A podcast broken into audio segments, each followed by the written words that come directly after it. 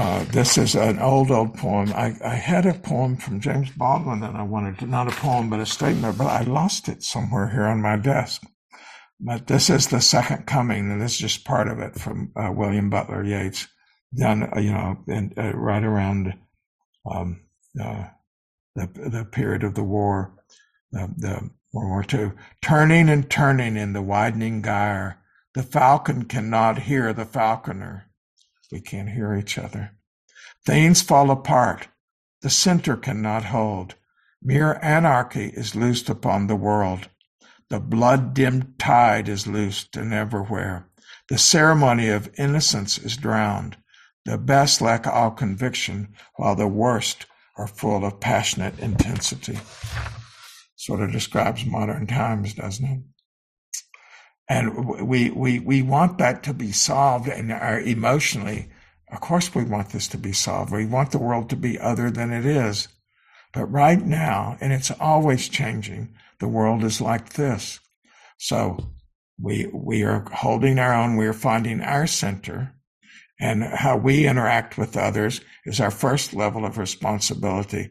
And then the second level of responsibility from this view, it's just a view, is that we hold the possibility that there is a center that will hold, that, that, uh, that indifference there is also commonality. And we hold that. And so it's not dead in the world.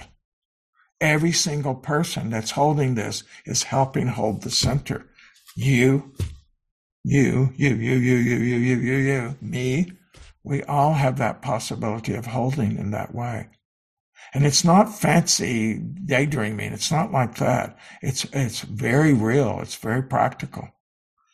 We are available to know suffering in a way that we relate to it that is not drowning us. And beyond that, that we hold a possibility beyond its very nature right now.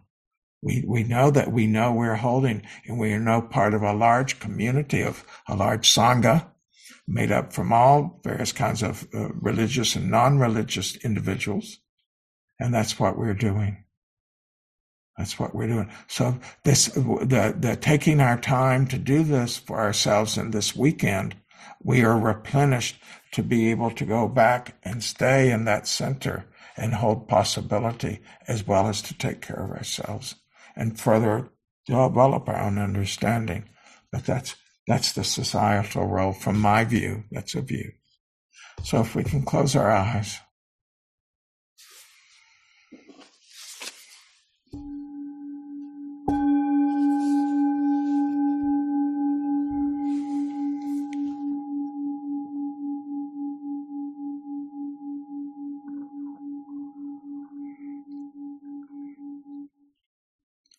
arriving at the end of our retreat, just as there was a beginning of the beginning, so there is a beginning of the end. The end was always there at the beginning, but now it's coming into birth.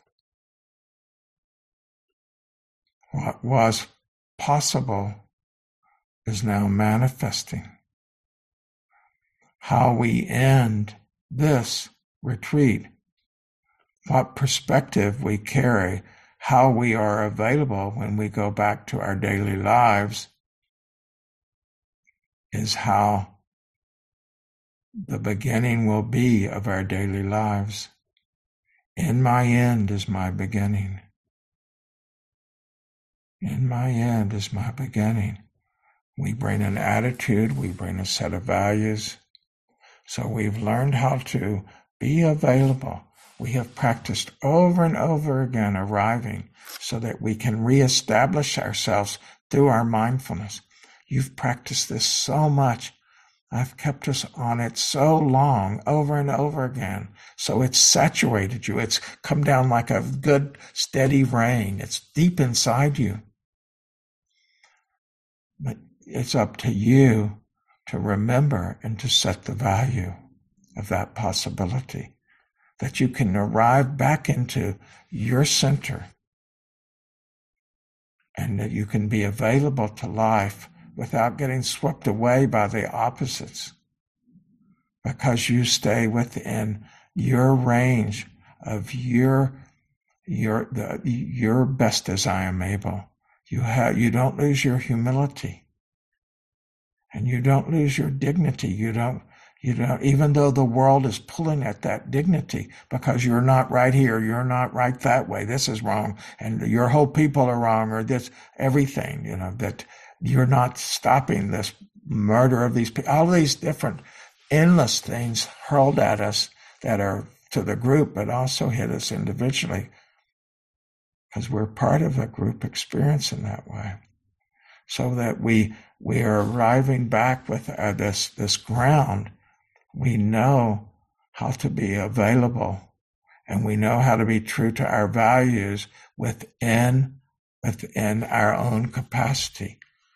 As I return to the world, may may I meet the world skillfully and compassionately, wisdom and compassion as best I am able, not some concept metric, but the actual sense of what is our range, what, what we can do. And we start with an attitude of humility and that it's small, that it has to be protected at times. We don't lose our inner dignity because it's small what we feel as though we can do because we are doing as best we are able, then it's enough. We, we remain whole. We, remain, we, we are part of the solution, part of the center. What holds it together, the possibility of it being other than this. That only works. This, this humility and this, this inner dignity if we have integrity. Part of the integrity is staying in our line, our, our, our, our, uh, as best I am able. But part of it is this uh, staying in touch with what matters to us and being willing to bear the opposites. This is uh, the, this wonderful teacher, Helen Luke, who's no longer with us, but I've recommended her at other Sims retreat, her writing. She says this is called necessary suffering. This is necessary suffering. We have to bear it consciously or we will act unconsciously, unskillfully. But it's not, it's not inflating. It's not like you're supposed to go save the world. It's that you're supposed to be true to your values, true to what you care about and what you're aligned with. So there's a call to stay aligned and to stay true to being available and aligned. And it's so modest. It's so modest. You know, but there are hundreds of millions of regular folks who are not caught in this. So all of those put together represent such a balancing, such a steadying. And every one matters. Every single one. And each of us are one of those single ones.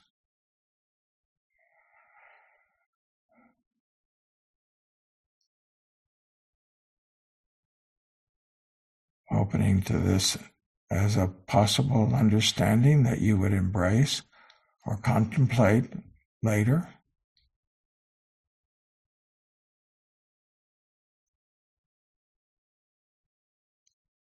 arriving in the possibility that you're holding this imagination of it being other, that you're holding the true nature that you've discovered on retreat, your true nature, human true nature, holding that, not grasping it, not grasping it, not clinging to it, but holding it as your truth, as your truth. This is your view. This is where you stand. In that first ground, when we uh, uh, move towards aligning and being available, that's your ground right there, right there, as to where you stand. That ground allows your heart to stay open and yet protected. You don't take on all the world's suffering. There is no one person experiencing all the suffering in the world, as I explain in detail in Dancing with Life. There's plenty of suffering that each person is undergoing. And so you you stand on that ground of aligned and available to meet life in your modest way. You're kind to the person in the supermarket as we went through yesterday. You're kind to the person on the highway who is actually driving dangerously even. You, you are his good or her good, their good karma. You stay out of the way so that they, they don't involve you in their accident. And hopefully because you help them avoid it, then it, they come back to a place where they can avoid it on their own. You're their good karma without needing any credit or anything. It's the act that's the reward, not the recognition. And over and over again, you reclaim your heart space. How many times have we reclaimed our heart space? Mind heart, mind heart. So when you're feeling oppressed, you're feeling confused, separated. And how's my heart right now? What does the heart feel? And you remember your practice.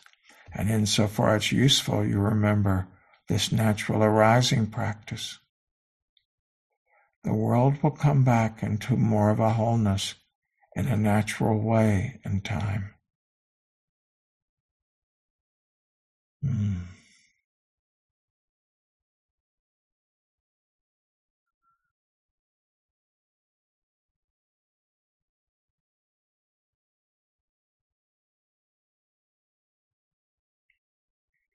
In this spirit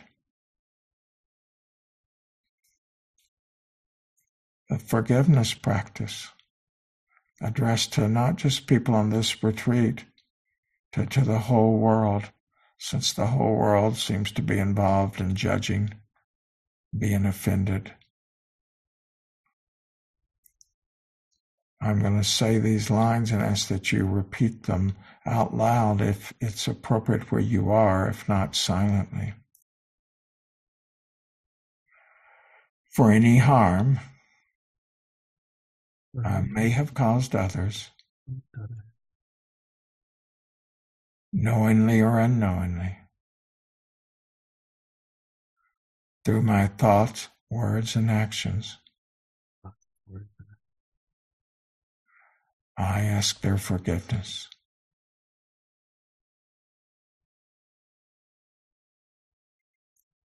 For any harm others may have caused me, others may have caused me, knowingly or unknowingly, knowingly through their thoughts, words, and actions.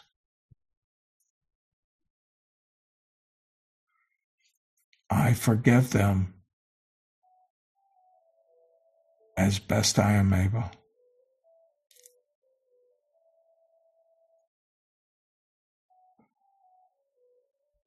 For any harm I may have caused myself, knowingly or unknowingly, through my thoughts, words, and actions. I forgive myself as best I am able.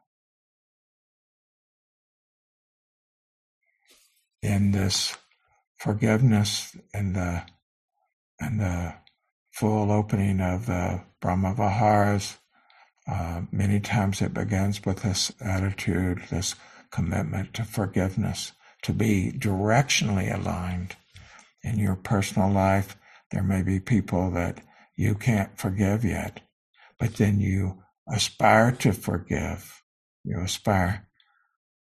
Again, Helen Luke would say, you don't have to forgive. It's enough that you wish that you forgave, could forgive. And it's even enough that you wished that you wished that you could forgive. This is directional lining, lining up directionally towards the heart's release. And so we are the modest in just this way and what we can hold for the world.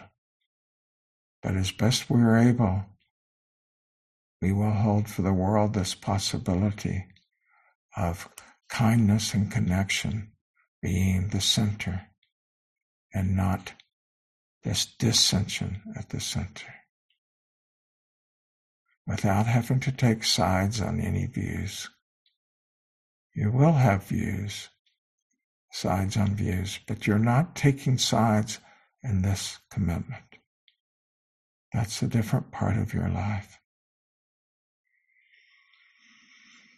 So grateful for Sims for holding this retreat and all the retreats they have, all the classes to give possibility for community of around Dhamma.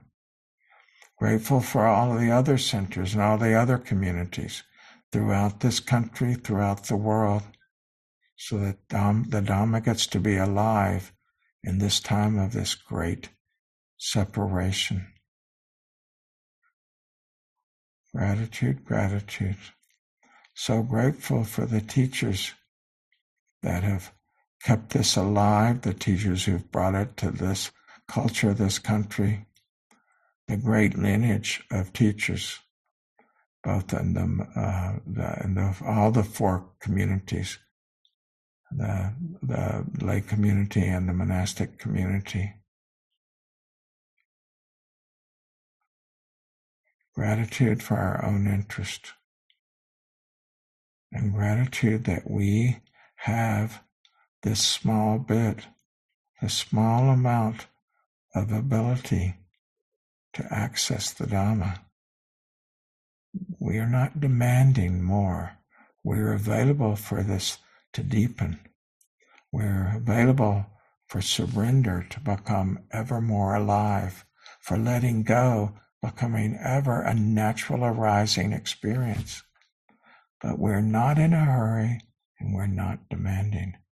We are bowing to possibility, bowing to possibility, bowing to possibility in gratitude. Any gain of understanding, of choice that arises in our lives, our minds, our hearts, may we affect others in our interactions with them such they get some of that gain. And may the people they interact with get some amount of that gain of insight and choice for themselves. May this capacity to choose non suffering over suffering spread far and wide without preference, without demand. May all beings be the beneficiaries of choosing non suffering over suffering.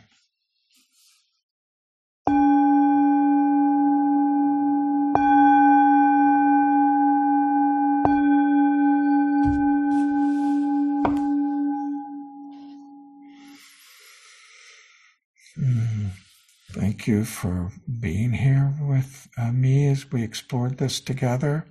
Uh, you can find a number of other things that uh, I offer and others offer in this uh, this practice of natural arising at Dharma Ground. And, and I'm happy to see you at any of those things at Spirit Rock in general. And um, again, my thanks to Sims. And I'm now turning it over to you to end our time together, Sims, to say your goodbyes. Thank you so much, everybody. And thank you, Phillip. Thank you so much. There's one little detail about our vows for Rena's.